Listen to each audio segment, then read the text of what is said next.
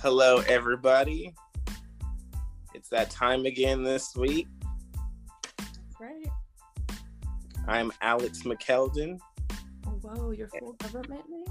government name, and I'm here with the talented and very intelligent Angie.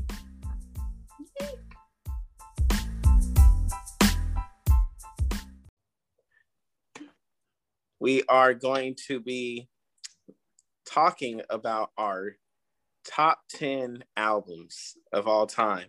We've been talking about social issues and really heavy subject matter. So we thought this time let's do make it a little light Mhm. and uh, do something fun. Yes, and we both, you know, love music. I think music's a pretty big part of most people's lives. I don't know too many people who don't listen to music. Like most people I know have music playing on all the time. They could be doing anything listening to music. It's a big part of people's lives.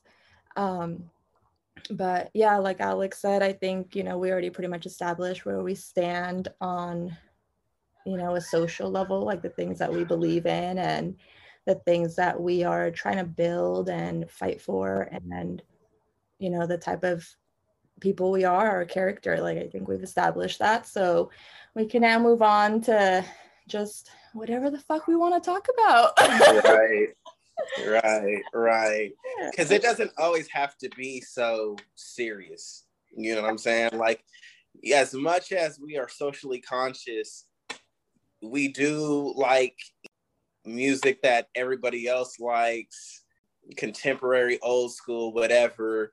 And I also think it gives you diversity as a person.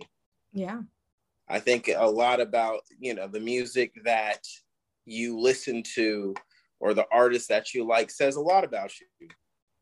If you're listening to Tekashi Six Nine, uh, uh, bleep ain't giving that person any type of all I can say is if you listen to Tekashi Six Nine, please don't do any crimes with anybody because they're gonna look at you as the first one to Oh talk. advice from Alex. Friday night. Yeah. So um Uh, look at us saying stuff at the same time. We're so synchronized.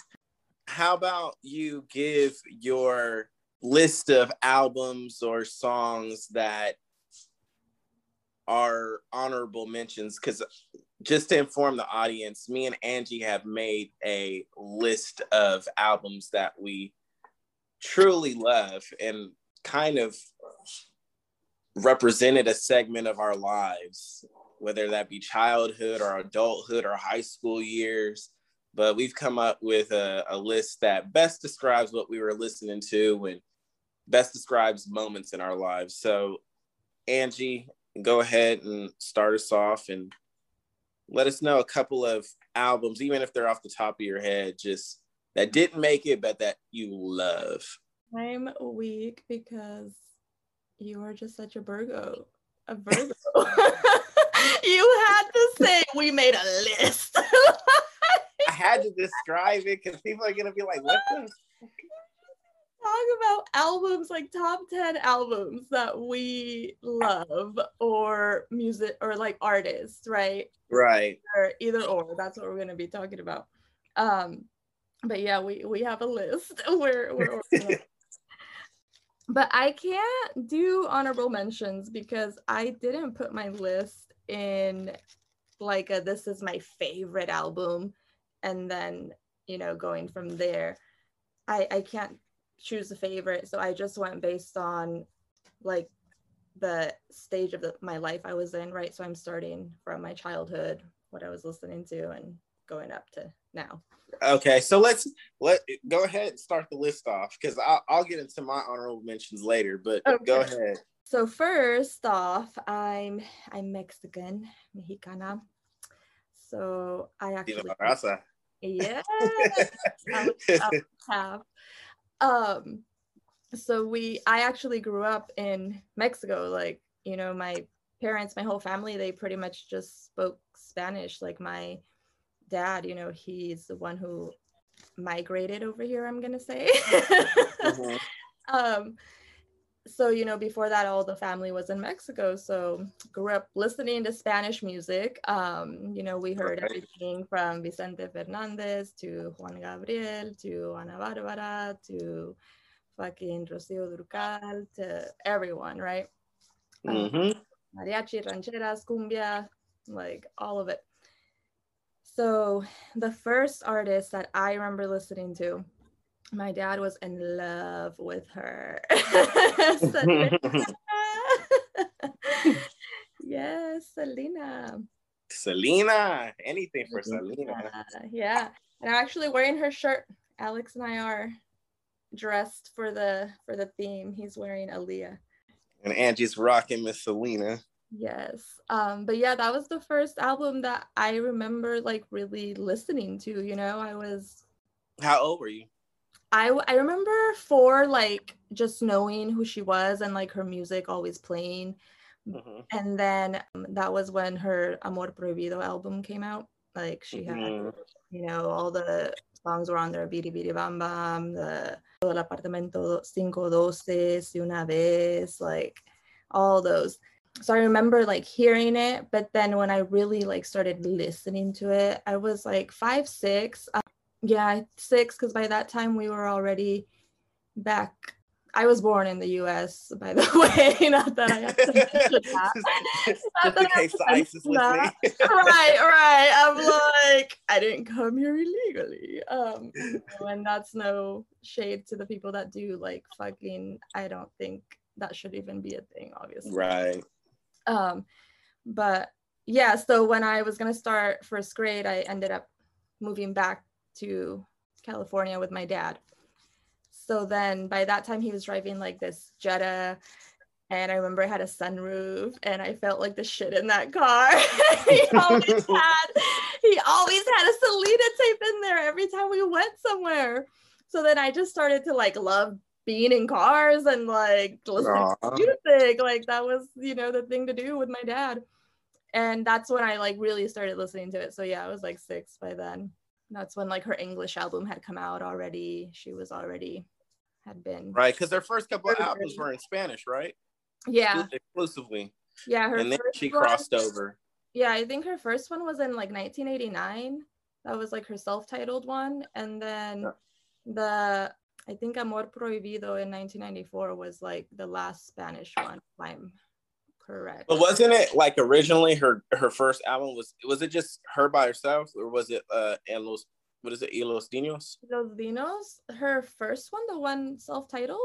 Uh-huh. That was her and Los Dinos. Oh, it was.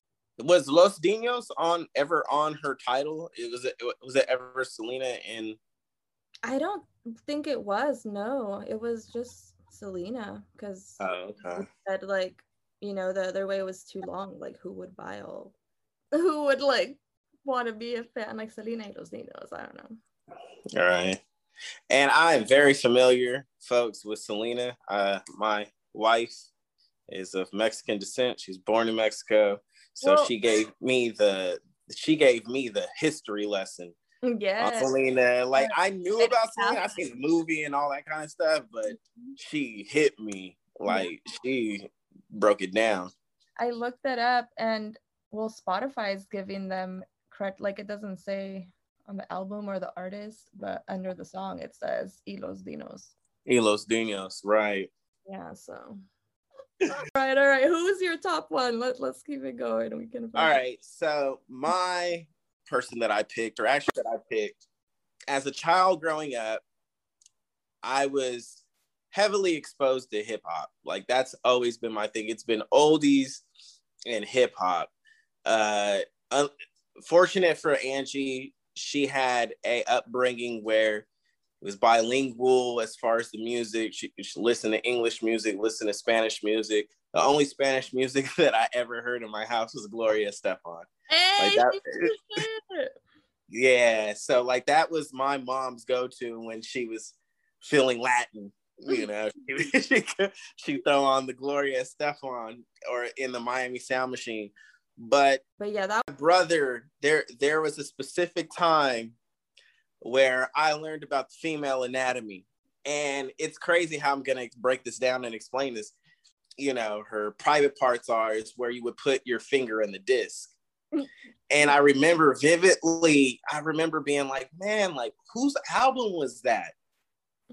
That was OutKast. Lit.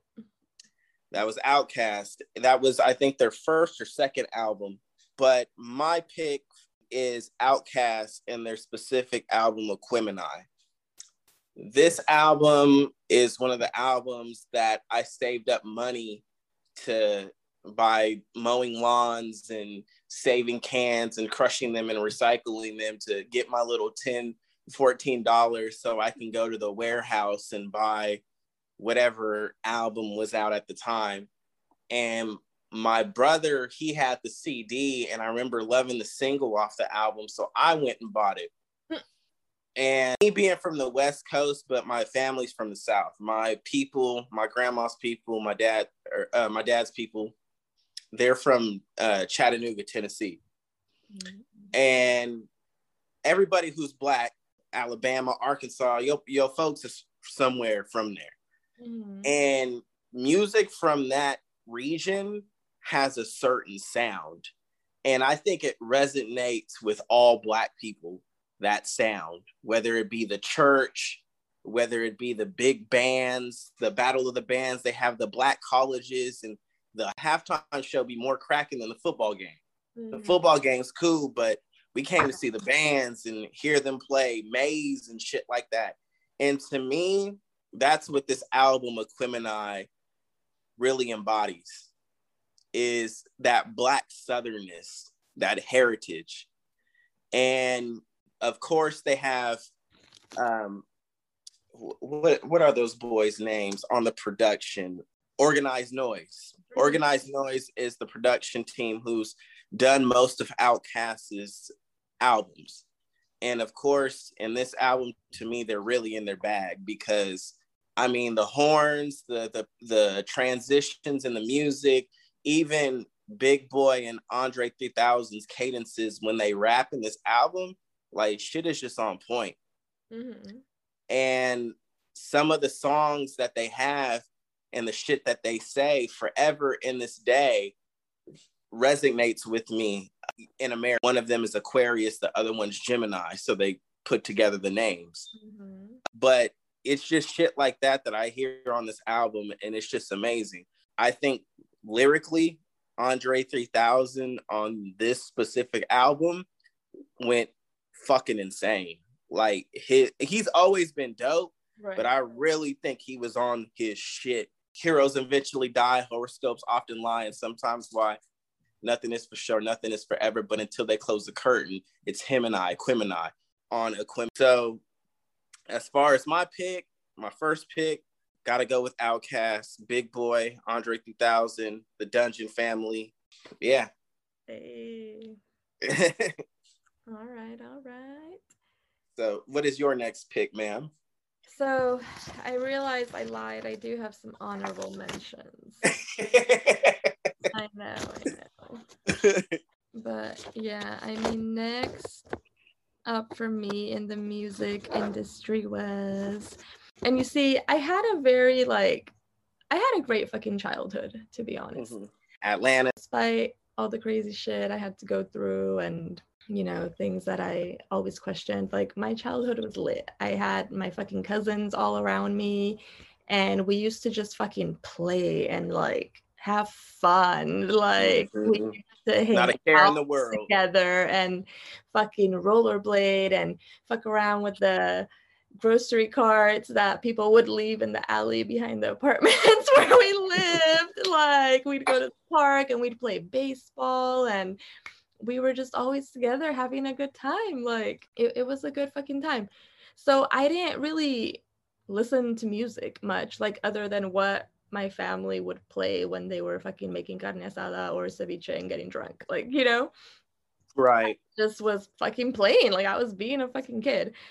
So then I didn't really start listening to music until we moved. Like my dad moved us to Stockton, Mhm. and that's had to find something to do. Like I didn't have people to fucking talk to or hang out with anymore. Um, Music. That's where it came in. music. I'm like, oh, all right. Like they're saying some words. Like I relate to some of it. Like I like some of it. You know, like, yeah. Um. So then I got into like my pop stage, and that's my honorable mention. Mm. like the Britney Spears, the Christina Aguilera. Those were the first CDs that I bought, and I would put them in my fucking little Walkman and listen to it everywhere. when We were in the car when we were like, that was just my shit. But yeah, you know, Christina Aguilera was cool because she was also. Then I was like a. In- sync, Backstreet Boys. Oh, I was in sync. You had to be either or. Back. What then. about 98 Degrees? Oh, I I fucked with them. Yes, yes. Mexican. Especially in the era that me and Andrew grew up, it was like the 90s. So they had shows like TRL Right. where they would show the top 10 list And I think that's how a lot of people got diversified in their taste of music because a group that I remember that set off the whole boy band thing. I mm. don't know if you remember these cats. Do you remember Hanson? No. Hey, you were somebody this the other day. This is how like these three white boys. I they had like a couple of album songs, but I remember when I first wa- started watching TRL, which is probably around like 97, 98, somewhere around oh, there. I didn't watch TRL until I was like probably 12 or something. okay. Yeah. like, Yeah. we didn't even really watch TV. Like we would always fucking be played. Like I'm telling you, it was like lit. Yeah. I don't know. I can't even tell you. I went from Nickelodeon to MTV. but I that's But where what, they I- were lit. Yeah, they were lit. They were like the first boy band I up. remember, but it was three white boys, Ew, and every all all- man, everybody loved them cats. I'm weak. Angie's looking up who Hanson is right now. I'm weak. But before NSYNC, before Backstreet Boys, 98 Degrees, Britney Spears, Christina Aguilera, Jessica Simpson, It was them. all it was them. I remember they were like the catalyst that set the whole boy band thing off. Yeah, man, boy bands were the shit for a while. But no, le- let me get into my number two then. Mhm. Enough of the boy. that was an embarrassing time for us. nah, we all went through it. Like, I mean, I didn't necessarily like boy bands, but Oh yeah, you were doing some moves up in your room. I oh, nah, I was. I think at that time I was probably on that like Eminem train. Oh, he was such a boy band hater. Right, that's what I was on. Right. You were like, oh, fuck boy band. Yeah, Marshall Mathers LP. That's what I was listening. Man, he was so wild. No, my third one, I guess these are other honorable mentions because it was just, you know, this was during the time where you're just listening to like, for me, it was, I was just listening to what was on the radio. Like, Mhm. I didn't know no better. I was just like, okay, this is plain. Like, yeah, Right. cool. So, other honorable mentions were Ja Rule, Ashanti, Ja Rule, the whole Murder Inc. Murder, Murder Inc. yes, man. They were my shit during like middle school. Rule three one six was pretty cool. Th- yeah, th- yeah. Um, Put some And then- respect. yeah. Sorry, I'm I'm butchering Ja Rule's album names Here's what draw rule thinks. at a time like this. no, yeah, Oh. Rule 336 was like my shit. Pain is love was my shit. Pain is love. And Right. What else? And then even The Last Temptation, like I loved that one. I think it was after that when I just kind of stopped. Stopped. But yeah, even you know Ashanti, just for her, it was just her first album, but that was like everyone was fucking. Baby. love with Ashanti. Ooh, baby. Right, that fucking song literally just says "baby" the whole time. Like, Hey, if I oh, knew I could get rich from saying "oh baby," "ooh baby," just in a harmonic voice, I'd have done that shit. Right, me and my yeah, John Rule. I don't talking about that the like I know, it's been a while, but we always like every time that song comes up, we're just like, this bitch really says baby like 500 times. fucking love this song. Like, but it works. right. Yeah, but no, they were lit for a while, man. Yeah. Murder Murder Inc. The ink. That's what they changed it to. They took the murder Right. off and then, After their then whole just the ink. yeah, after all the drama. But yeah, I guess go ahead and or should I mention an actual one? Or do you want to do honorables? Well, I'll, I'll do honorables. all right. So, honorables for me, Ludacris Word of Mouth. That was the second LP. Um, pretty, shit too. yeah. Area codes, I used to Roll Out. it, Yes. um, Saturday, Move Bitch, Get Out the Way was on that album. And shout out to Margie Cook, who for my birthday bought me that album. Hey, she, I remember that was the first copy of that album I ever got.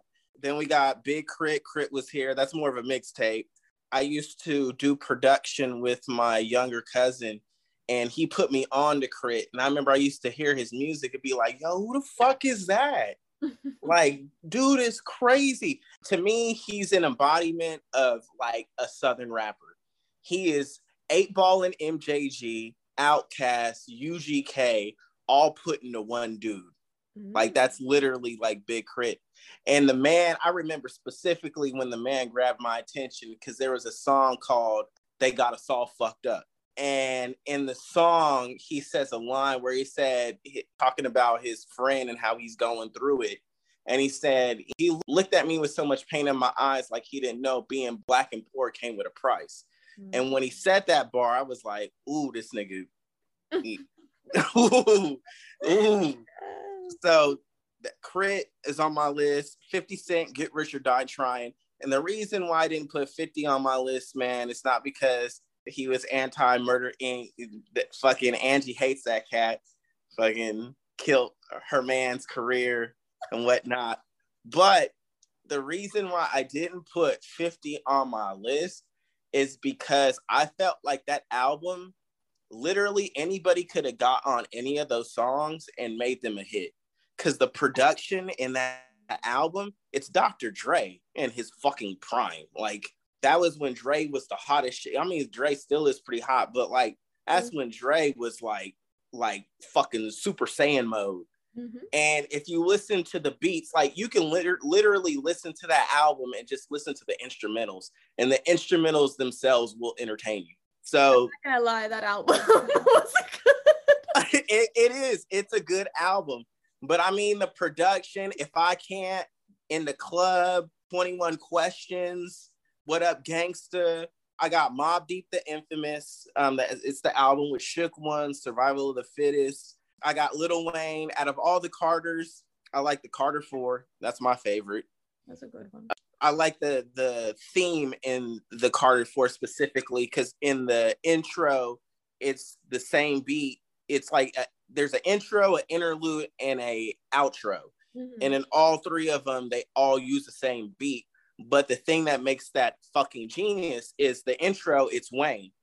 In the interlude, it's Andre 3000 and Tech N9ne rhyming on the same beat. And on the outro is like Nas, Bun B, and like Busta Rhymes and crazy. Mhm. But the Carter Four, that was a good album. Me and Angie were talking about this nigga the other day and saying how great of an album this was. Schoolboy Q, Blank Face. Yes. Blank Face is a real to me that's Schoolboy Q's one of his best albums. I mean, all those songs, the production is just fucking bananas. But I did that's why too short. I'm a Bay cat. I'm from Vallejo, California. So I couldn't choose between the two albums. So I put Get In Where You Fit In, which is one of Too Short's early 90s albums, and Life is Too Short. Get In Where You Fit In has I'm a Player, has Blowjob Betty. Life is Too Short has Oakland, I Ain't Tripping, Cuss Words. Then I have Scarface the Fix. Um, yeah. And then um, last one I'm gonna for honorable mentions. Um, let me let me mention two. Marshall Mathers LP, Eminem, because that was a that was like a point in time that was crazy. Mm-hmm. Like I've, I, I mean, I've been shocked before, but legendary, legendary. But like when I was a kid, I used to be able to listen to that song Kim, where he talks about killing his wife, mm-hmm. and I'd be like, oh, you know, like whatever. Now I can't listen to that shit. That shit is cringy. That's uh, mm, yeah. didn't age well. That's you know what I'm saying? With some songs, yeah. Yeah, and then the last one that I'm going like after this, no more honorable mentions. YG. Hey, YG 400. 400. And it's funny too because again, me and Angie have talked about this while not on the podcast, but YG, nobody really expected anything out of YG. This is the same nigga that made Tooted and Booted. So nobody really thought like this dude was super lyrical or I mean, Tooted and Booted to me is like one of the fucking stupidest songs like ever. Like that shit is trash. No, but, in your man. yeah, that's that's just not number one. It's number two other ridiculous songs back in the day. Right, right. Another one that was just hella out of pocket, and I'm like, why the fuck were like my cousins listening to this shit in front of me? Yeah, but my crazy life really impressed me because I wasn't expecting that from YG at mm-hmm. all. Yeah, I wasn't expecting that shit. When you know, not get your motherfucking ass, and then those are the best parts.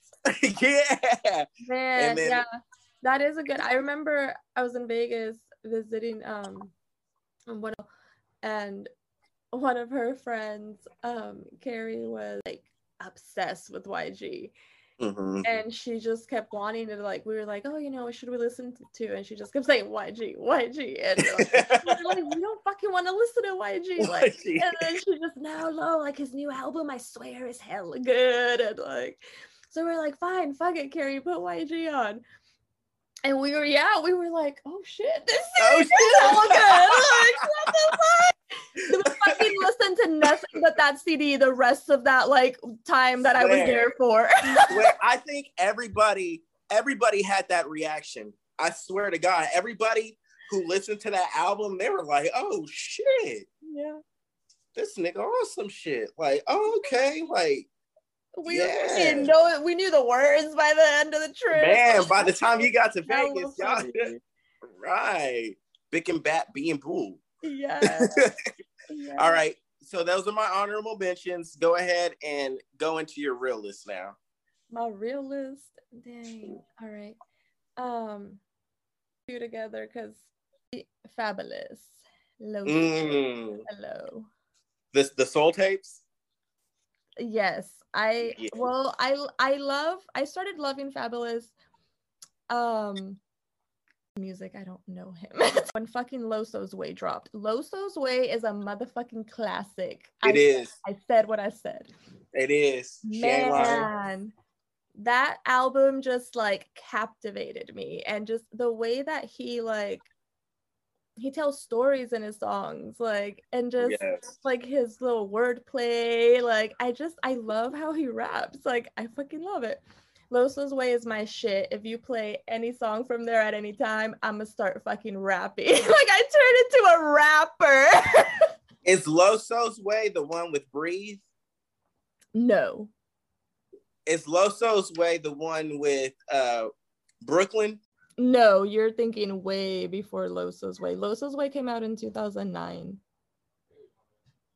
See, now you're gonna make me like look it up. I'm gonna tell you what songs are on there. It's the Hold one, on. it's like mimicking Carlito's Way. Oh, it's that's the one with I'ma do it. Yes, I'ma do it. Yeah, yeah. Throw it in the bag. Hard. Bag.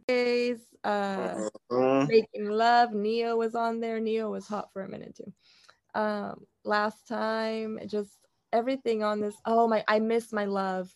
If you don't like I miss my love, I can't fuck with you. Yeah, yeah. Um, I like the Fabolous Ryan Leslie. Yep. Everything, every song on here. Like I can fucking I don't skip anything on that album. Yeah. But yeah, it's just, you know, it's kind of like a, a story. It's because, you know, he's basing it off the movie Carlito's Way. So it's his story, like Loso's Way. It's just fucking dope. The concept, everything. Right. And that's the thing that Angie's saying, the theme. I love albums that have themes. Like yeah. shit is so dope when like it revolves around a central idea. Yes.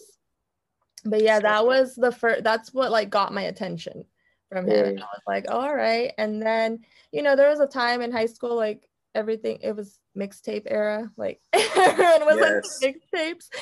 Um, right. so then his soul tape mixtapes came out. Um, the first one in 2011. And that one was fucking good too. Just, you know, he went from like rapping a beat ass shit to like giving fucking advice, like dropping real ass like bars. Like, you know, it was just game. Giving yes, game. free game. Here you go. Um, but soul tape's gotta be soul tape too. That soul mm-hmm. tape just like I don't know, there's a place in my soul for that shit like no pun. Was it love at first hearing? Yes. That yeah, I remember I was in college and I was just fucking going through it and that shit was like so motivational. mm-hmm. like, fuck, I would listen to that shit every fucking day on my way to Davis. Like, mobbing. yes. That's dope. That's yeah. dope. F A B O L O U S. Yeah, I met him once. I went to one of those fucking signings. Oh, nice. Did, did you get anything signed by him? Yeah, like a poster, and then. You yeah, still have it? To the concert after. Yeah. That was dope. Yeah, we were fucking front row, of course. I was like, let's go. We're gonna be up in the front. and then he actually ended up like grabbing my hand while he was singing "So Into You." I oh, was that's fucking dope. like, yes, it was oh, that's yes. hella cool. It was, yeah. Angie singing the hook. right, I was just, I didn't even, like, oh my god. Really like what you. yeah. Dope. yeah, those those are definitely forever in my like top five. Like I don't yeah, care. Yeah, especially when a nigga grab your hand and sing to you, like shit. All right, is it on me? Yep, your turn. All right. So um, the next one I gotta go with, I gotta go with the South again. And this guy, man, he was the start of a whole regime. Um, niggas wear bandanas again after Pac, but specifically the camouflage bandanas. Mm. And he was the first dude in my memory, or the he was part of the first clique that I seen like gold teeth, like grills. And this is after Master P and the No Limit thing, I gotta go with Juvenile 400 Degrees. Yeah. Mannie Fresh showed his ass on the production in that fucking album. And a lot of people obviously remember it for Back That Ass Up, which is, I mean, should be in the American Music Museum Cause I mean, it doesn't matter how old you are. I remember my mom hearing that song and she didn't like rap at the time, but she was like, man, that's dirty what they say, but I don't like that song though. That right. She, she, but she she knew. Right. It's, it's one of those songs where it's just it's magnetic. Mm-hmm. You know, back that ass up. I mean, you hear the fucking first boom, boom, boom, boom, and you're like, oh shit. yes, that's the song you literally see bitches, everyone, motherfucker, everyone running to the dance. Girl, you're working with some assets. Your mama, your grandma, your auntie, like yeah. everyone. Yeah. That's one of them. But uh, uh, what one thing that gets overlooked is that that whole body of work that that mm-hmm. song, that album, you know, that song, it it's ridiculous all the way from the intro um all the way to the um i've never heard song on that album called huh where every other birdie you know, uh, huh, uh, huh. And I had never heard anybody rap like that. At first, it sounded crazy because mm-hmm. it's some shit you've never heard before. But the way he was able to, because obviously they're from New Orleans, they're from Louisiana, and anywhere in America, there's a certain twang, there's a certain way that people speak. And that's what was coming through the music. Mm-hmm. That was the first time I ever heard Whoa Day, uh, fucking uh, stunting, shining, get my shine on, bling bling. All that shit came from Cash Money. But that was the album 400 Degrees that set everything off. Like then you got BG, then you got Lil Wayne, you got the Hot Boys, Young Turk, yeah. all them cats like Birdman, all that. That's that was the birth of Cash Money Records. The mm-hmm. Cash Money, the same Cash Money you see today with Nicki Minaj and Drake and shit. It all started with Juvenile 400 Degrees. For real. Yeah, so that's you know, that's my pick. Yes, that's a good one. Okay. Um, next up for me is I gotta mention my man Jermaine. Jermaine, Jermaine Cole. J. Cole, who just by the way put out an album last night. Right, and I haven't even listened to it. Mike's like, "Why aren't you listening to J. Cole?" I'm like, "I don't know. I mean, it's gonna be there. Like, I'll listen. I'll get to it." Um, but no, J. Cole. I. Which album? Okay, so I started liking him with Friday Night Lights in 2010. Mm.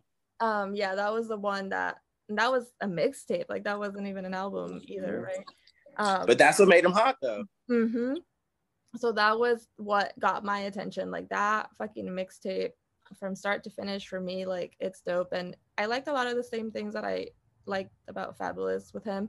But mm-hmm. like the biggest thing was he was one of the I don't even know, was there anyone before him that was like college educated? Went to college but never well he didn't finish either but i was gonna say like kanye. Oh kanye that's right kanye yes and that was yeah like, he got a whole series oh, based off college there. That's right yeah. yep how could i forget? Fuck. Um like one of the few you know and it was like oh wow mm-hmm. here's someone like i could relate like to a lot of the things he was rapping about because i also was in college at that time so it was right. like, oh, okay. Um I mean, J. Cole, Mac Miller, like that whole school, that whole yeah, that whole school right there. Even um, you know, after Sean, you know, his right. Kendrick came out of that class. Yeah. But Big Sean, that was a big one for me too during um that was like right after college. And um that was the album that really got my. That's with the way up. I've been blessed, right? Mm-hmm. mm-hmm. That whole album was so fucking lit and like too inspiring. That's when I really started like, cause you know before that he had like, what my last was that his song? Like all those. Mm-hmm. I don't know. It was kind of, and I never listened to him to his mixtape, so I don't know what those were like. More radio single, mm. kind of uh, yeah. songs. So then, you know, Dark Sky Paradise was the first like just inspiring ass shit in that album. Like, right. Wow. And you know, of course, we all had our fucking Drake era. Um, his first album for me is always the the best one. Not, you know, not in his mixtapes are like even in another category for me. Like they don't even I can't pick a whole out of. yeah, Drake, if you mm. Drake to me doesn't have I mean, the closest thing to me that he has as far as a full body of work that I can appreciate is um it was a mixtape, the Six God mixtape, I think. The one with running through the six with my woes. Yeah, and, that one. I mean, all of his shit is pretty, pretty. Yeah, but but as but the other albums, like I mean, the first one's cool, um, with Thank Me and yeah, the first one know. was just such like a moment for me that like it's just forever gonna have to be mentioned. Like, you know, like I'll right. listen to that shit when I'm like 70 just to go back to that time. like, right. I remember when you were fucking listening to this shit. Like that time was fun. Yeah. Mm-hmm. Yeah, That's some true. albums you just listen to because man, they take you back. Like, right. It's yeah. nostalgic. It's, yeah, for real. Even like doing this is hella nostalgic. Right, right. I'm like, oh shit! Like I want to listen to all this stuff right after we finish. I was listening to before we started. Like I was going through my list and just playing random songs from all these albums and stuff. So um, yeah. Um, but all right, go because we have a yes. I love this album um, from fuck end. My my sister used to play this shit in the background for me as a kid. I remember the song Excursions. I remember specifically We Got the Jazz. And I remember seeing the video for We Got the Jazz on MTV and it being in black and white. Mm-hmm. And then I remember at the end, it goes into bugging out. And bugging out to me, the video at the, because, you know, some artists used to have like the first 75, 75 was one song, and the last 25%, it switches into this other song, and the other song was bugging out. And I remember the the colors came, uh, so it goes from black and white to Technicolor. Mm-hmm. And Phife just spitting, you know, microphone check one, two. What is this? The rough setup with the roughneck float like gravity. Never had a cavity. Got more rhymes than the wines got family. I remember hearing that as a kid being like, God damn, I want to do that. like I want to at least know that verse. Mm-hmm. That verse was crazy. So that was my introduction into Phife, Q-Tip, Jarobi, uh name Muhammad. I can't even pronounce his last name. Right, right. But but yeah, a tribe called Quest, low end theory, fucking bananas. I mean, even in hip hop history, that's considered a classic. So yeah, and I love the jazz samples on there. I love the chemistry between Q-Tip and Phife. How one's very like smooth and the other one's you know. So yeah. I think the chemistry between the two is dope. But yeah, low end theory for me. For sure. That's that's next one. Um I'm gonna start going to my sad girl phase.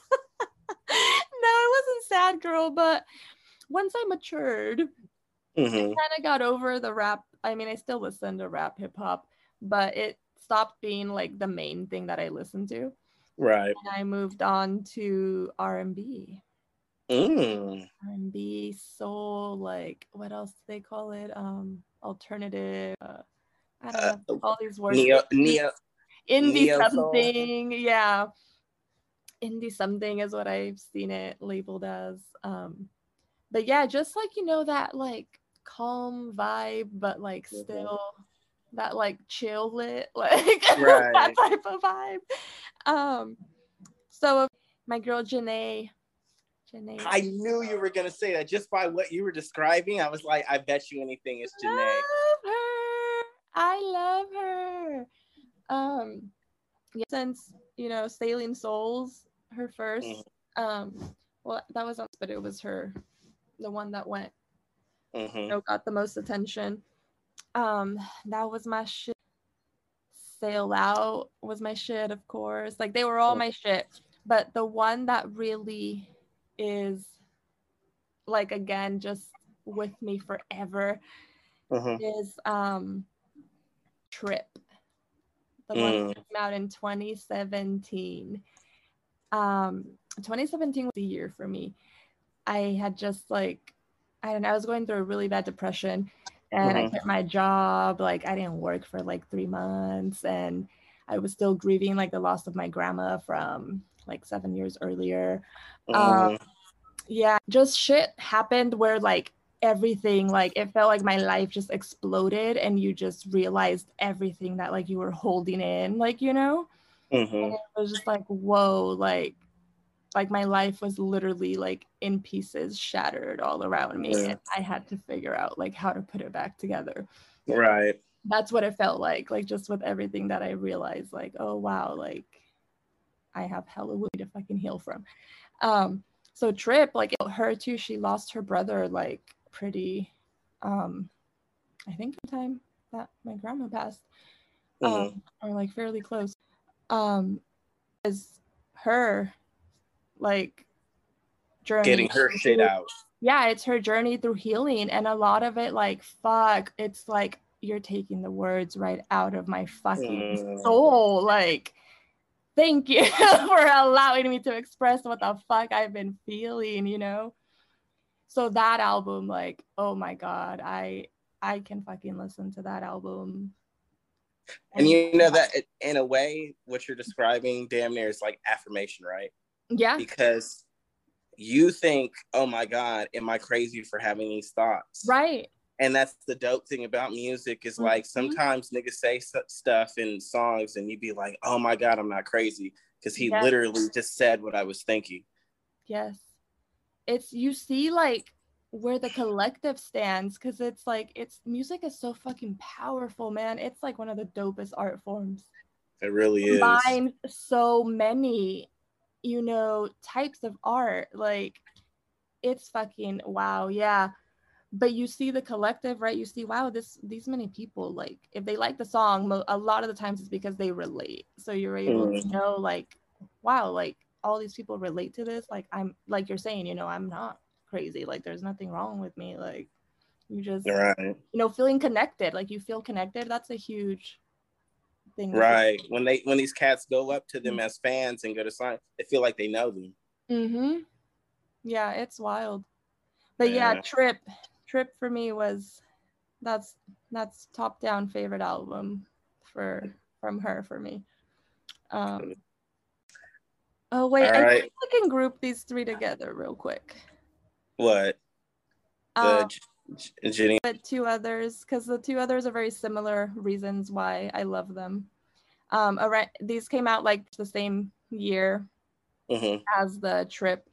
Um, 2017 uh, 2018 was what yeah they came out around that same time so i was able to go from grieving like some serious ass shit you know mm-hmm. and just getting accepting and moving forward and to um SZA. Mm. That shit is a classic. TDE. Mm-hmm and that's also like you know that was healing more on like an emotional personal level right it wasn't like you're grieving the loss of someone or so many things at the same time right um like a self journey type of thing and that's when i really like it hit me like fuck like i need to get to know myself again you know? You remind me of a mexican SZA with the ah! crystals and the, and and like he right like her vibe, the way she yeah, I mean like Angie's says she you know. These ladies have a beautiful fucking voice that does you know right. that helps. They write their own fucking like they're you know they can write they can right they don't have no ghost writers they do it all um right. yeah and then on top of that Kali Uchis that's my bitch um I have who's that Kali Uchis? You don't Mm-mm. know her? Oh. She's Colombian. She sings. It's like indie type of R and B ish, mm-hmm. uh, but she's both English and Spanish. She's bilingual. Um, Shit, I'm writing that down. Yeah, mostly in English, but her latest album is fucking really dope. But that's not even the one that I'm gonna mention. Um, but I guess I'll just tell you. it's um her latest one is like really she really incorporated Spanish into it. Mm-hmm. Um, but yeah, I mean, she's dope. Um, the latest one is Sin Sin Miedo del mm-hmm. amor y otros demonios. So it means without fear of love or other demons. Mm. Yeah, and it's it's really good. It's fucking amazing.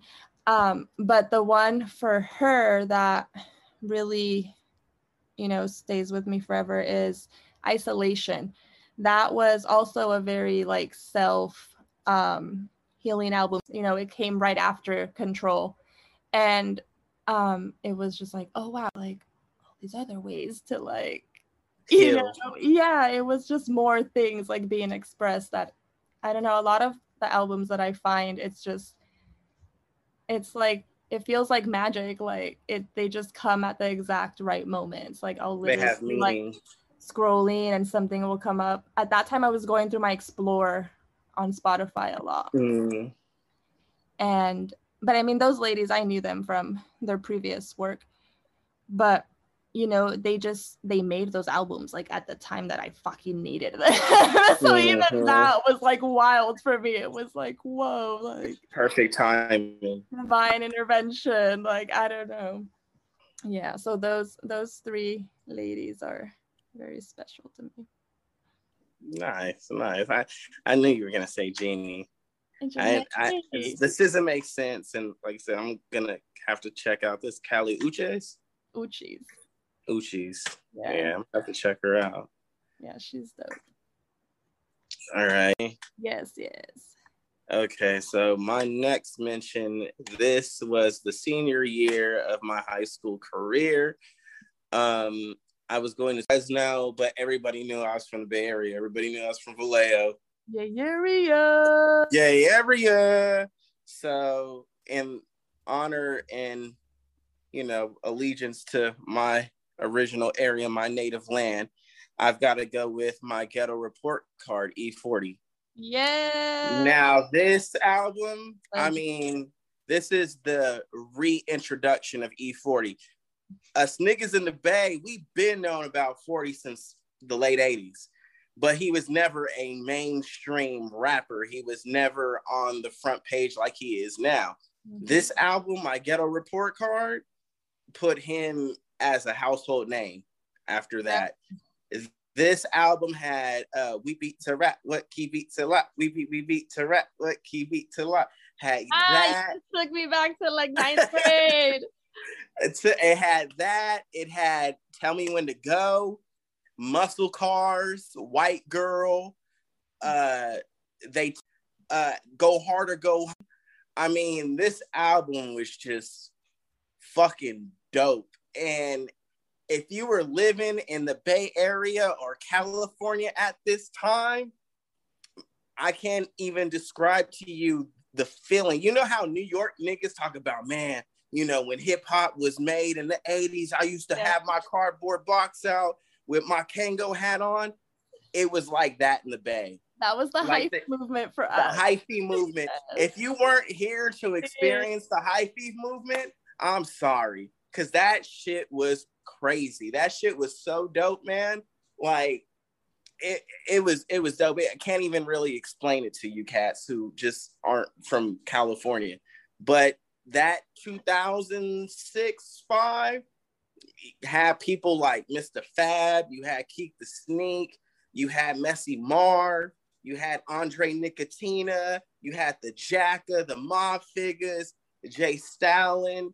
I mean, of course, I'm I'm from the Bay, so I know all these cats or what it, whatever. But I mean, there's some people in the Bay, man, that that to me, in my opinion, just growing up in California, specifically Northern California, that are just legends.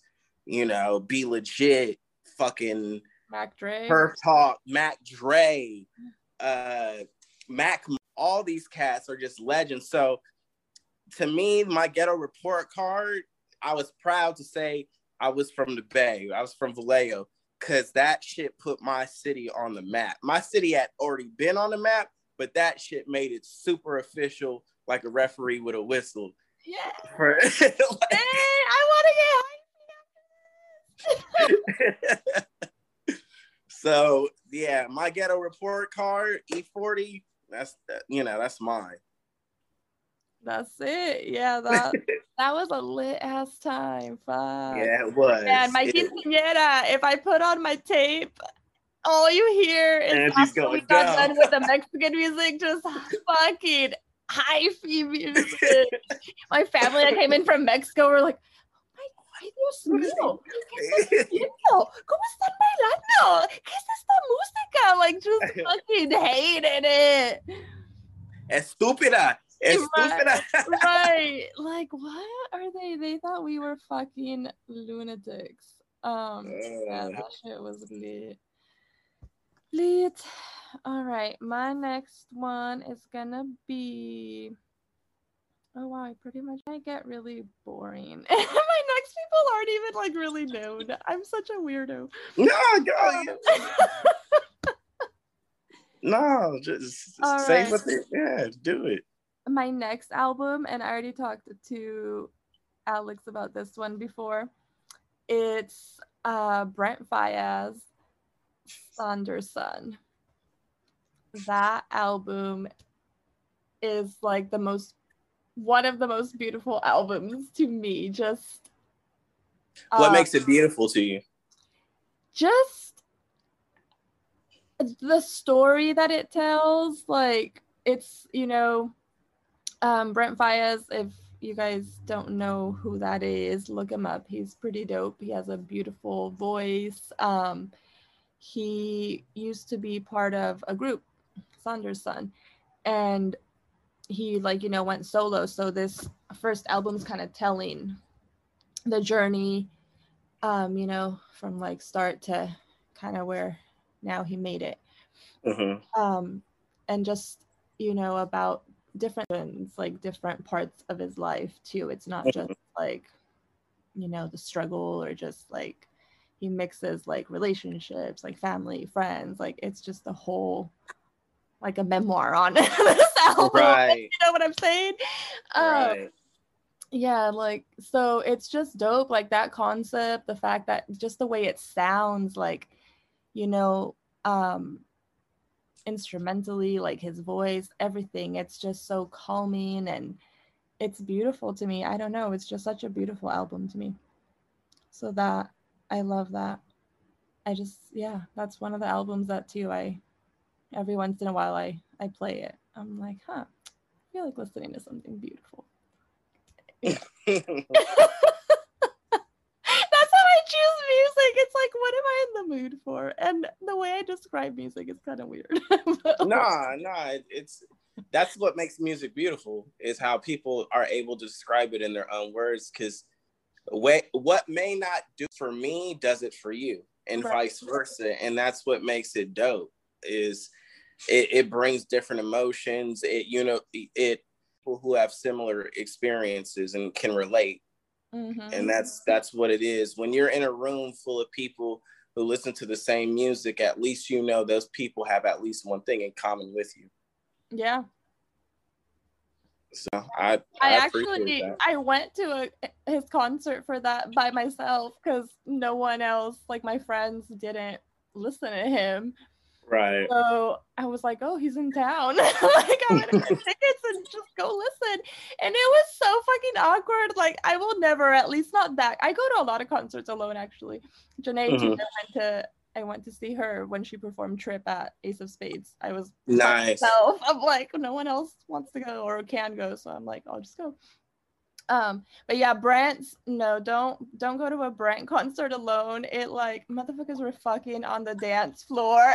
Oh damn. They're like alone, like this awkward.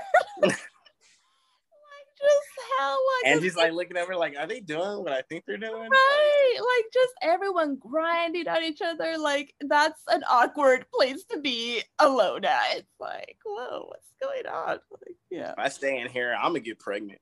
Right. I didn't know this was an orgy. Is this part of the concert? Can I join? This, I'm just kidding. Is this the interlude? right. Yeah, but no, him live, like, oh, even more beautiful. Just everything. Ah, uh, oh, yes. That's dope. That's dope. One. My next one I'm gonna go with here. He's a rapper that's been around for a long time, but I feel like this album it represents black beauty it mm-hmm. represents mm-hmm. a positive image as far as just black culture and the vibe that it gives off like angie was saying with her pick to me it's beautiful mm-hmm. it really is it's very it's lyrical it's spiritual when i i mean even the outro to me is it's inspirational it's a very inspirational album and this album that I'm talking about is called B by Common. Yes. And this album is produced, all of it is Kanye West. But I mean, like when you want to talk about uplifting music, I mean, the, the album is called B because that's what he's telling you. Like, just chase your dreams, be, be whatever it is you want to do, be it, be. And um, the production, of course, Kanye in his prime mm. the sped up soul samples, the congos in the background with the double time drum, the unique snares and what have you, but Common was on his shit too with this, and just the overall theme of the album is just it's beautiful to me. When they talk about black excellence and shit, this is what it is. This is what it sounds like. I mean, it's just, I mean, he has the last poets on one of his songs. Mm-hmm. And I love the last poets. But I mean, just something that spiritually talks to the black soul. That's what Be is to me. Right. Yeah, that album's. I mean, all of Common's work is really right. Spiritual. Right. All like, of his, all of his work is dope. But mm-hmm. to me, that that album and, and, it was short too. It was only like 10 tracks. Right. But it was perfect. Like the number of tracks he chose to put on there and the time is just perfect. Um, and even the, so, yeah, talks about interracial marriage. He talks about um, domestic about. Uh, he has storytelling on there that uh, I forgot what that song is called. The one with Taraji P in the video, and she turns out to be the queen pin in the end, and all that stuff. So yeah, to me that that's that's my pick, man. Common Be. I love it. How many more do you have? I have one more because I grouped some. I have like nine more. oh my god, Alex!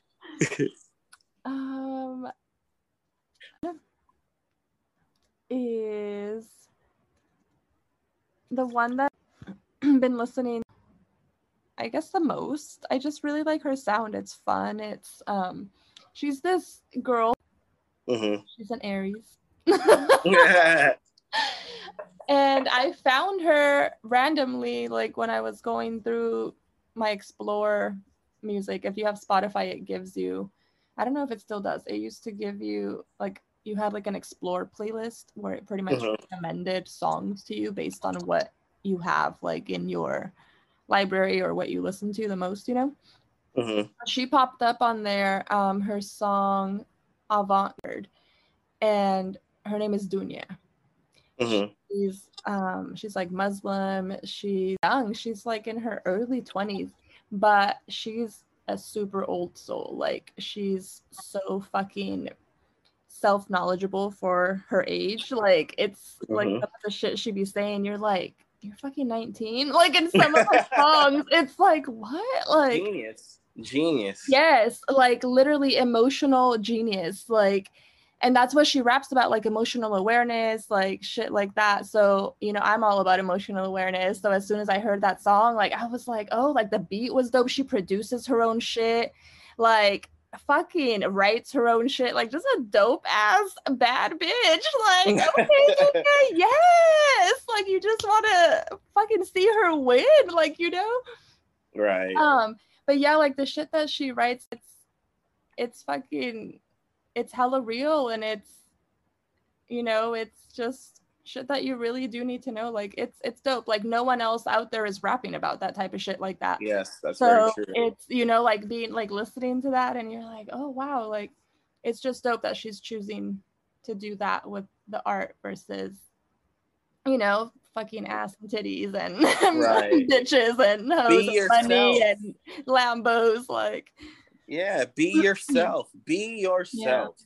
Like that's one thing that people I think need to start marketing is themselves. For real. You are a unique human being. There is something about you that makes you different from everybody else. And as far as being an artist, tap into what that is. Mm-hmm any type of artist because any type of artist because mm-hmm. don't try to be something that you're not because it's going to like it's hard to act like that 24 7 it's hard to keep that up mm-hmm. so if you just are who you are and you represent that in your music it's always going to shine through because i always feel especially with rap you know there was always the stigma of you have to be gangster or hard to mm-hmm. rap or whatever and i'm so proud of like the new rappers, new era rappers, because mm. it's so diverse. You have people like Cole, like Kendrick, Mix you have it up. yeah, like that are blending like you saying, like right, emotionally aware. hmm It's beautiful, man. The shit that you hear some rappers rap about now.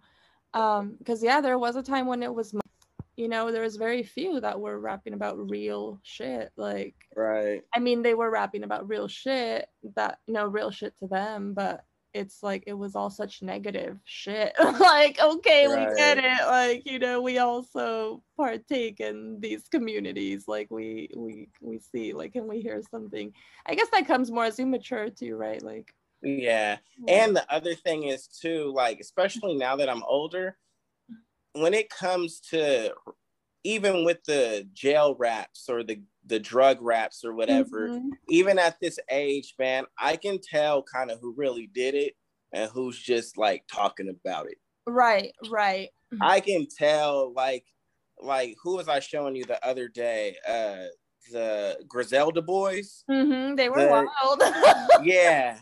Yeah, you can, I'm you know, "Oh, they will kill you. yeah, yeah, them niggas is really in the street. Like they were really out here. And I can tell by the way they rap how they talk about how, you know, uh, you know, how they used to use it to make the bricks out of cocaine, you know, the detail, was the it? de Mhm. yeah, the detail that they have in their songs. It's like, no, this nigga really did that. Yeah. Like this, like that's not like secondhand information. Like Um, I, Yeah. So you know, even for that, the authenticity, what we're Mhm. talking about, mhm. you can tell who authentically is who they are because it shines through a certain way. Um, uh, we um, cats, man, you can tell who really like is about that life, whether it be some gangster shit, whether it be some emotional shit, whether it be some heartbreak shit. Mhm. Like you could tell who really and even the freaky shit, the right? Because Meg the Stallion, that's my bitch, and you know she be living the shit she raps about, man. like, oh, oh Meg. Yes. yeah, Meg. Okay, Meg, a little kinky. Yeah. Mhm. But even that, you know, like that takes a lot. Like you're saying be you, like she gets so fucking criticized, but she's still her. Like she don't give a fuck. Ass out, twerking. That's what she does. That's what she wants to do for fun. Hey, that's what she Like, want to do, bro. Like own it. Like everybody has a different lane. Mhm. Everybody has a different lane, and what may you work for you might not work for the other person. But and that's long as you art. it- she too is talented as fuck. Like she can dance. I can't fucking dance like that. A lot of people can't. Like right, she fucking goes to school too. She writes her own shit. Like she can write a beat like a motherfucker. Like right, she's just yeah.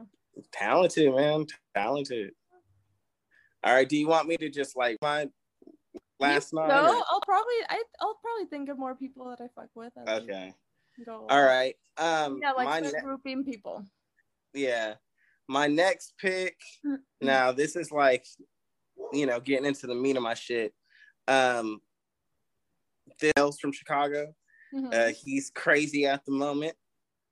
Oh, Uh, he he just divorced, but this band's first album was so dope. I remember my brother, or yeah, my brother coming from was it where Montana back Mhm. from college. He was playing football and he got it in. He got invited into ball over in Fresno, and he had a whole bunch of burnt CDs that he had, and I went through them. And one of these CDs was "The College Dropout" by Kanye West, and this album from beginning to end with the Bernie Mac impersonator. Kanye, can you do something for the kids? The kids going, you know, that's classic. Um, and this album's to me where there's damn near like no skippable tracks, like everything from like one to fucking 17 is mhm. amazing. Even the skits are funny. Um, I went to school and dad got a degree and he stole my degree. And just the satire of you have to have a degree in order to be successful and how Kanye was playing into that and stuff. And He's a I mean, genius. Yeah, he was. He is. He is. I mean, me and my wife, we love that uh, Kappa song. Kappa, stamp, Sigma, stamp. That's our shit. Every time it, that comes on, we sing it. But yeah, college dropout. Um, two words. Kanye, freeway.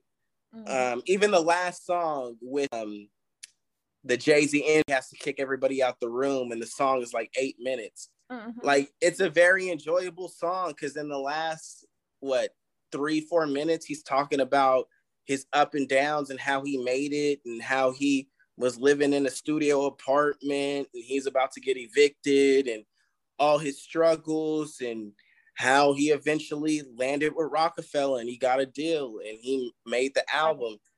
And the rumor around that album is he saved all the best beats for himself. Well, if he did, he fucking killed that shit. Mm. Cause that album is amazing. From the cover to the songs, everything about that album is just like I said, it's a moment in time. Yeah, that album yeah, he he is a dope ass like musical genius. Yeah. Um, yeah, he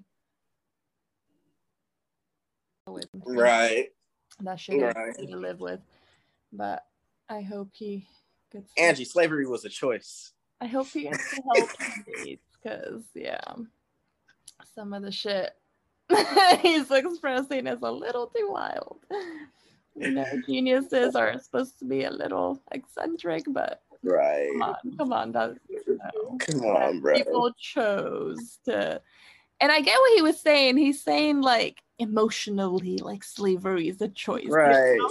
but like bro you you a lot of times don't express what you're trying to say the best way right it's right. so funny because i fucking every time he goes on like some crazy rant and people start like getting at him for it like i understand what he's trying to say. Right I'm right. Like, fuck do i have bipolar? Nah i think i think everybody understands what he means in a sense Mm-hmm. but it's the articulation, the way he articulates it. It's like, what? Like, what did you just say? I understand the under of what you're trying to say, but the way you said it was crazy. And but there are some people really like literally believe what he says. Oh, I'm sure. Yeah. Because there's so many haters out there. Like one of my cousins is like, Kanye's the fucking dumbest person alive. And I'm like, are you for real? Like, do you not see beneath like what he's actually vocalizing like i don't right right there is a good thought behind that horrible mm-hmm. way of putting it yeah because the way he puts it is just hard it's like what yeah it's very interesting it's, yeah. but you i think most people know what he means but i also think that man's gone through so much trauma to where oh, sure. like his mind isn't right man oh, yeah. like his mom meant the world to him and i feel like when his mom died like he just he went AWOL. He just went, you know, he went crazy. And uh, I don't think he's mentally or spiritually ever recovered from that. Yeah, I don't think so either. But I mean, I yeah. I hope he does because that shit ain't, ain't. Right. Did you think of a another album here? Um, fuck, I forgot I was supposed to be thinking. Um, no, keep going.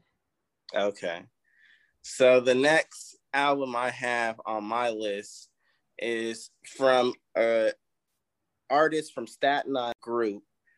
They probably have the most iconic logo in the world in music in general. It Doesn't matter what genre it is. When people see this logo, they know what time it is. And the cool thing about this artist and his collective is they all have similar themes when it comes to their albums. They all have samples of old karate flicks and movies and and somehow that shit meshes up with the content that they're talking about. And he wasn't my favorite of this collective. It took me a while. I had to get older in order to really appreciate this guy and his body of work. but the artist I'm referring to is Raekwon the Chef from the Wu Tang Clan and his it. albums Only Built for Cuban Linx 1 and 2. I knew it. Yes, these albums are just dope and they tell a theme. It's the initial start of mafioso rap. Kool G Rap was one of the originators of that, and Raekwon took it on to a whole nother level. And the dope thing about Cuban Linx is he has all his clan members on there. He has Method Man, he has Ghostface. Ghostface is actually a co-star in the album. You could damn damn near give him like credits because mm-hmm. he's on damn near most of it. But they all have alternative names. Instead of Ghostface, he's Tony Stark. Uh, Method Man is John Blaze. Um, Deck, I think. So all these people have like specific roles in the album, and it tells a collective story. It talks about how they are going to come up in the drug game and they're going to get these drugs for a low price and mm-hmm. how they're going to bag it up and all this kind of stuff. And then the album talks about the drama and what goes on, the ups and downs or whatever. And the last song is called The North Star, meaning like he's trying to escape, get out of the life. Mm-hmm. Mm-hmm. And I put one and two because the first one is dope. The second one he put out, I think, in 2008. And the dope part about the second one, yeah. it literally starts off where the last one ended. So literally, like you know, you hear the North Star song and it ends, and then the intro to Cuban Linx Two starts with the North Star again, but it's like his uh there's a dude named Papa Wu talking and behind the music and all that kind of shit. But that's how dope of a body of work it is. Um, but of it is super dope. So um, Cuban Linx, Raekwon, um, incorporating the the Chinese flicks. I wasn't even into karate flicks until right. I started fucking with Wu Tang.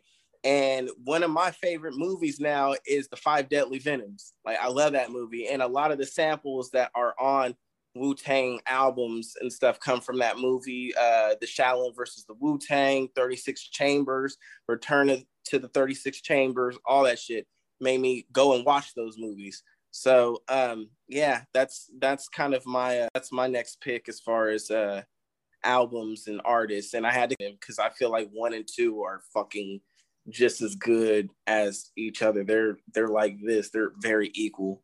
Yeah, for sure. Wu Tang. Wu Tang. Wu Tang. mm-hmm. And if you guys haven't seen the show too, check it out. It's pretty good. Wu Tang Made in America. The what was it? In America. It's a TV show about uh, them coming up in Staten Island. They became the Wu Tang Clan. Like oh, okay. this nigga, this nigga Raekwon and Ghostface didn't even like each other. They used to shoot at each other. right. I think I remember hearing that. Yeah.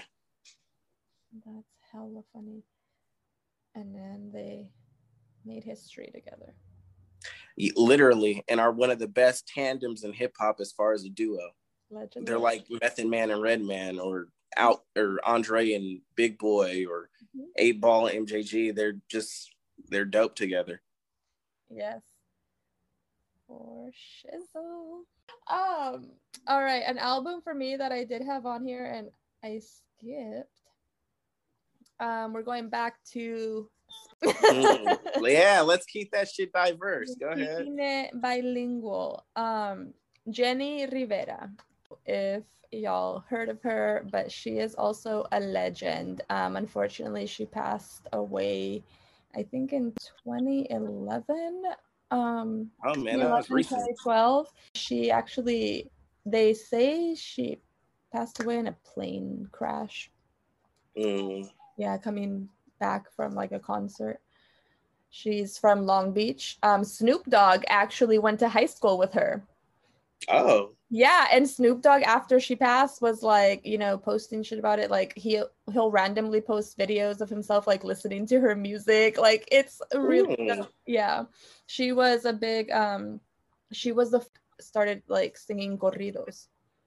Corridos mm. are, you know, the music that like it's very popular with the narcos and um yeah, it's kind of known Mexican gangster shit. Yeah.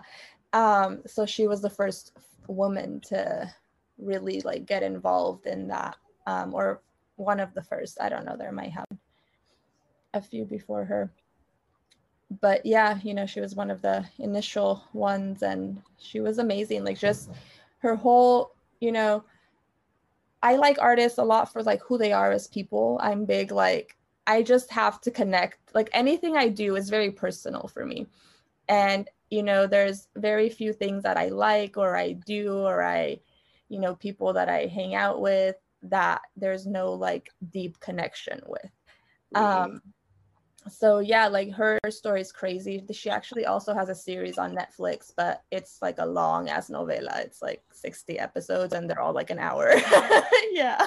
That's a weekend for me. Yeah but they get into like detail about her life and she went through like some crazy ass shit. Like she she fucking is a warrior. Like she's yeah. So just you know even when she when she was alive like she would talk a lot about her like traumas and struggles like and it was just really cool to see this vulnerable woman who you know was able to say yes these horrible things happened to me and guess what? I'm still fucking living and i'm still happy. Like no one can take my happiness. I still love myself like blah blah blah you know? Mm-hmm. uh, and she wrote songs pretty much about shit so you know. I'm a believer that men ain't shit. Alex knows this. My boyfriend she, she reminds, accepted she reminds me all the time. She'll come by my office. She'll right be right by the door. She'd be like, "Oh yeah, man ain't shit." Thanks, Ange. Man, Thank, you know y'all ain't like you know this. You can't even come on. But no, it's all love. I still I still love the man in my life. Um, but you know, she's just a badass bitch who fucking says whatever she wants. And she was really the first woman who like she wasn't singing about despite like all the horrible shit she went through like she wasn't singing about the heartbreak. She was singing about it. You know it wasn't like oh boohoo my man left and like now i'm sad or like you know like it was more like yeah my, my man, man gone i'm gonna go party. Right not even party like i'm just now a fucking empowered bad bitch and I realized my worth. Like that man wasn't shit. So she was the first to really sing to other women about like how to handle like heartbreaks. Like, you know?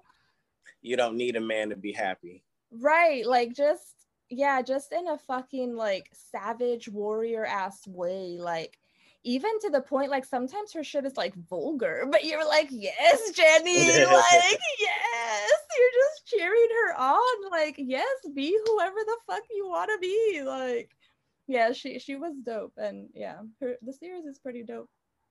But yeah, she um her the one that is called uh Yoda, and that mm-hmm. one came out in 2009 and yeah that one she named it after um, a song that she actually wrote thinking about her mom and dad because her dad um her dad actually had like a role and all her brothers sing lupillo rivera is her brother and he's another like popular corrido singer um mm-hmm. was like one of siblings um pretty much all boys except her sister mm-hmm. but yeah that her dad also had like a record label and he's the one who would you know go and um make her CDs and shit um big he um he was cheating on her mom with like some yeah some young ass little hot thing. And found out and so she wrote that song like pretty much as if her mom was singing it. And the song pretty much just says like you know you may be this you may be that but I'm the one, like I, yo soy la gran señora, like you ain't gonna come mm. knock me off my throne. Like this is my fucking family. I built this shit. You just showed up. Like, yes. Yeah, she's a badass bitch. So then she named her album that, and that created like issues between her and her dad. Like her dad was all but hurt, like you're choosing your mom's side. Like what the fuck? well, you cheated on my mom, bro. Like, right. like I'm a woman. I know how that shit feels, motherfucker. Like, yeah. yeah. yeah, so yeah, her life was it was wild, but she was just always fucking happy and like the same, like this, you know, positive energy, like no matter what. Like she would she would say, um, si por chingona me caigo. No, si por pendeja me caigo, por chingona me levanto.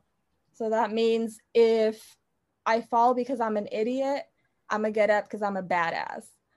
Mm, Pretty much. Bars. Yeah.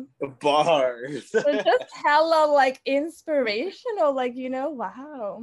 Yeah, so that's that's another bad bitch that I I love. no, that's a that's a bar. Yeah. Fall an idiot and get up a badass. Mm-hmm. Okay. I hear you, lady. yeah. Yeah, that's hella funny that she like went to high school with Snoop Dogg. Yeah. Well, the To call herself um La Reina de Long Beach, the Queen of Long Beach. Yeah. well, that's kind of funny because literally my next pick is Snoop. Yeah. So that just lets you know how in sync this shit is. Wow. Um, yeah, literally my next pick is Doggy Style Snoop Dogg. Hey, shout out Uncle Snoop. I love him. Snoop. The Mexican Snoop, culture has adopted Snoop. Like he's our Uh, yeah. He's invited to all the carne asada. hey yo, like at this point in my head, Snoop Dogg, Mexican and black. yes. Yo, but Snoop's Snoop, in a sense, like 50 Cent in the Mhm. game, where it was very anticipated because this album came right after The Chronic. The Chronic had set the stage as far as the early 90s gangster rap, death row era. So it was a lot to follow because, I mean, everybody knows that the first Chronic CD is a masterpiece. Like, there's no denying that. That shit's iconic. You see it in posters, you see it everywhere. There's T-shirts of it, what have you. Mhm. So Doggy Style coming after it, it was a lot of pressure, but it definitely delivers. Um, it plays a lot off of Back, um, which was shot in the Bay Area. Um, and uh, is the origins of G Funk. Uh, I tell people all the time, listen to songs "What's My Name," um, "A Doggy Dog World," and what is the other one? Um, I think it's "What's." My... They all have the same bass line. yeah. They all oh Dre Day. That was the other one. Dre. They all have the same bass line. Dun dun dun dun dun dun dun dun dun dun. And Dr. Dre made like four or five platinum songs off of that bass line. And that's a George Clinton bass line for those who don't know. That's Funkadelic, Parliament, all that shit. But- History lesson. and got to break you off. Yeah. But Doggy Style is the West Coast classic. This is what introduced the world more so to the smoother side of the gang world in LA. You had NWA come out and it was bang bang and like used to be people were like, God damn, Compton's really like that, or South Central, Watts, Long Beach, all, all that stuff like that. But Snoop smoothness to it. Mhm. Snoop's delivery, everything about him is smooth. You almost forget he's a gangster. Man, you do, especially when you see his ass. Right. You forget this fool's a rolling 20 Crip. Fucking Martha Stewart now. Right. Hey, You, you, you forget this fool used to gangbang, like straight up. It's you know, still claims a set. Like 50 something years old. this is still so fucking dope. It just shows you, like, man, these gangsters, they have levels. Don't be judging a book by its cover, bitches. Right, right. You can be multiple things. You can hang out with Martha Stewart and you can go to the east side of Long Beach and yell Carit out loud and have the homies gather around you. So, Right. Like one day, Friday night, you're baking cookies. Sunday morning, you're doing a drive-by. hey, the life that's, of a gangster. hey, that's human. That's the layers. There's different sides of people. the gangsters are not hard 24 7 gangsters are also dads gangsters right. are also brothers fucking people fathers you know so um again you know like that snoop personifies but yeah doggy style for me as far as one of the top albums um classic doggy style all right are we are we good then let's go all right so the next one I have is Reasonable Doubt Jay Z. That's Jay Z's first album. Um, I picked this lyrically because this is Jay Z at his best. Mm-hmm. If you mm-hmm. listen to the other Jay Z albums, flow, cadence, wordplay, double entendres, all that stuff mm-hmm. don't even don't even compare. This ripped it on this album, and it's literally, to me, in my opinion, the best Jay Z out of album out of like the ten 12 he has. Yeah. Next on my list, I have All eyes on Me, Tupac. Of course. This is Tupac coming straight out of jail. Suge bailing him out for a million dollars. And the story behind this album literally is everybody at Death Row who was working on a project, they donated their best beats, their production, their verses, everything to Pac yeah. at the time. Pac assembled a playlist rapped on a couple uh, of the beats or whatever. And you know, this nigga had two discs worth of material, but it definitely works. It's it's it's a masterpiece from start yeah. to finish. It's one of the rare double disc albums that's actually good on book one and book two. Then I have oh sorry, what was it? It's poetry. Yeah, it literally is. Um Illmatic is my next one to me, I still play this to this day. Like this is just one of my classics to me. Uh Nas when he wrote this album was like 17 or 18 when he wrote this. And the things that he's talking about in this album and the way he articulates himself in this album, you would swear the nigga was 50 he right. sounds like an OG. He sounds like he's been around the block. But again, the dude at the time was only 17. Mm-hmm. But the vividness in Illmatic, it's almost like you can smell the piss on the streets in New York, the way he's describing what's going on. And it's crazy because he's literally narrating New York City in the 80s during the crack era and mm-hmm. how crazy it was and dangerous it was dudes getting shot through their peepholes. Yeah, yeah, but that's to me, that's why Nas is so dope because Nas painted a picture. If you've never been to New York, you knew what New York was based off yeah. that album. Straight up, like just everything about that album is just dope. Um, there's no features on it. The only feature he has AZ, that's it. It's just him. So that's one of those rare albums where you don't get tired of the artist at all. Um, my third one, it's Dark and Hell is Hot DMX. This uh, was my first album that I actually fucking saved up money to go and buy. I heard you said the Rough that about Riders. the other one. What's up? You said that about the other one. Oh, it, it was either it was Aquemini. I forgot which one it was, but I had saved up money to to go and buy these albums by cutting grass and shit. But this one, um, it is not just because DMX just died or anything like that. I've been a DMX fan from fucking 1998. I remember his DJ Clue freestyles. Um, I remember hearing him, How's It Going Down? Uh, BET, MTV, in the first couple videos. I bought that album um, and I learned it from Funk to Last Song literally within a week.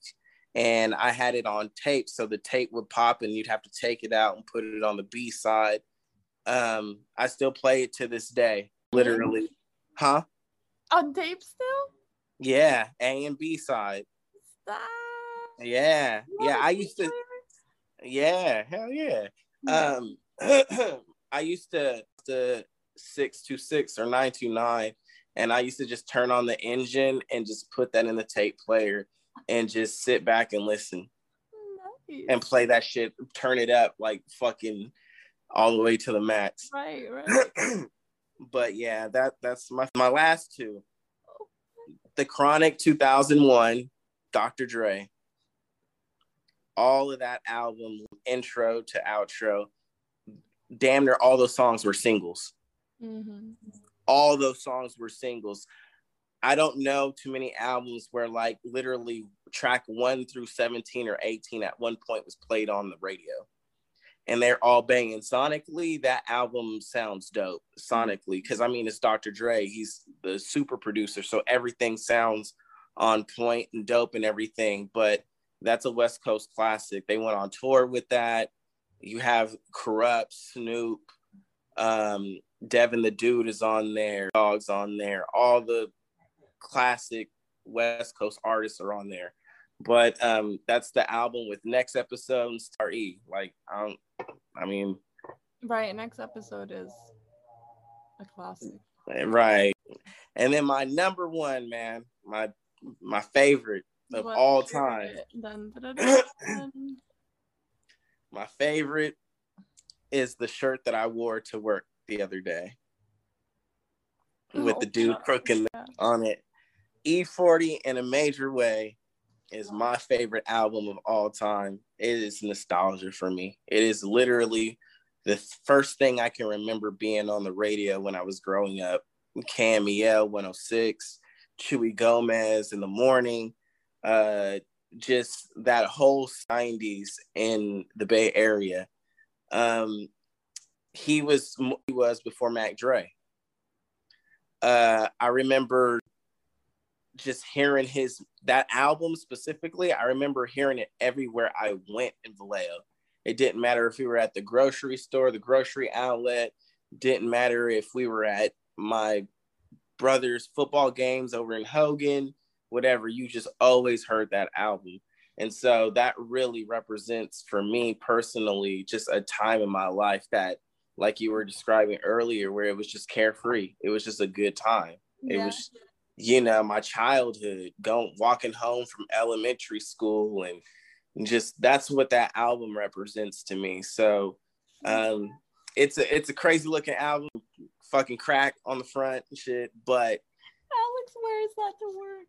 Yes, because again, that's that's that's my nostalgia. That's my favorite album. That's what reminds me of my family, reminds me where I'm from. Um, it does a whole bunch of things for me mentally, spiritually, physically, you know, like it does it for me. So yeah, that's that's my favorite album probably of all time. It'll probably never change. Wow. Yeah, that that's the one. Uh-uh. Sprinkle Me, One Love, Bootsy, uh, Sideways. Classic. All right. But well, I'm gonna go get hyphy now. Yeah, go put on some E40, some Keak da Sneak, some Messy Marv. yes. Some Mob Figaz. We I'm, show- I'm showing my Bay ass right now. All right. Bay Area. Yeah, area.